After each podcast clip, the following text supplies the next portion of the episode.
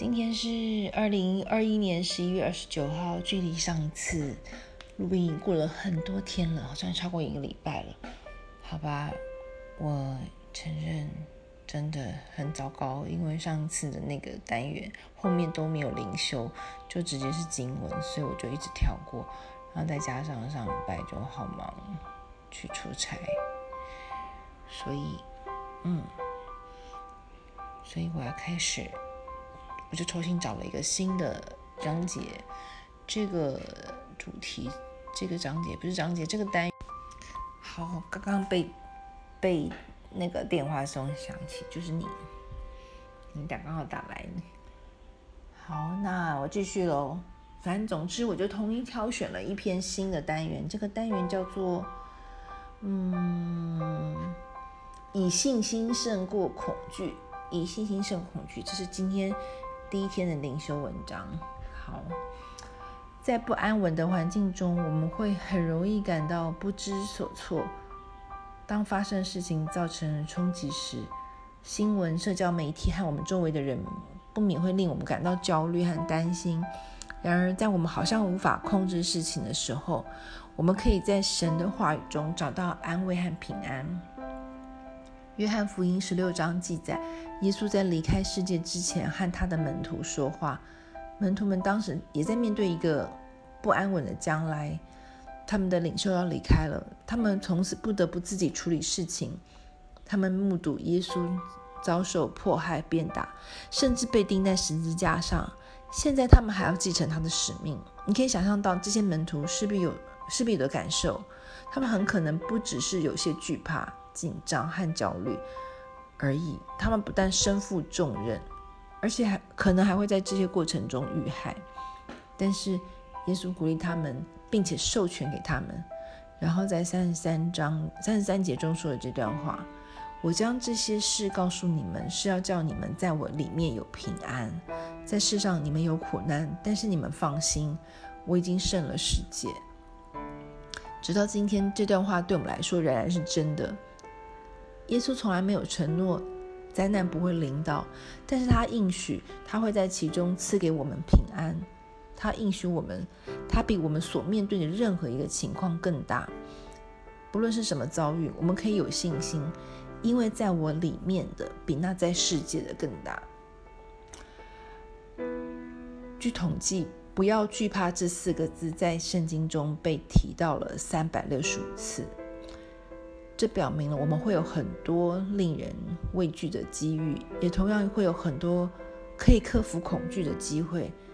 既然神在他的话语中给我们指示，他也会赐给我们能力去实行出来。他说：“不要惧怕。”这表示他已经给了我们能力，可以挪去我们生命中的恐惧。脱离恐惧最有效的方式方法就是凭信心而行。罗马书十章十七节告诉我们。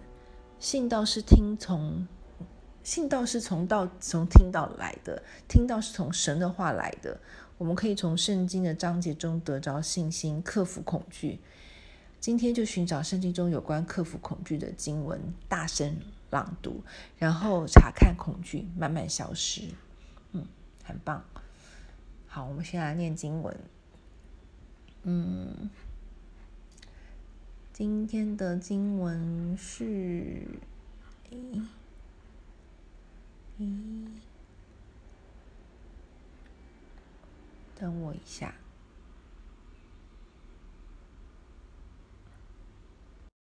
好，今天的经文是《约翰福音》十六章三十三节。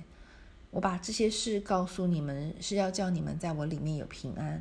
你们在这世界上会有苦难，但是你们要放心，我已经胜过这个世界。约翰一书四章，约翰一书四章第四节，孩子们，你们属于上帝，你们已经胜过了那些假先知，因为在你们里面的圣灵比在世上运行的邪灵更有能力。因为在我们里面的圣灵比在世上运行邪灵更有能力。好。罗马书十章第十七节，由此可见，听了道才会信道，有了基督的话，才有道可听。好，这就是今天的主题。恐惧，我们我们不管是面对工作啊，还有每天生活上的事情，一定会有恐惧。但是觉觉得只要有上帝，就有信心，不要惧怕，因为他他是在我们里面的，我我们在里面，心里面有他，也有圣灵，绝对会胜过这个世界的。嗯，这些外面世界的遭遇到的事情是不会消失的。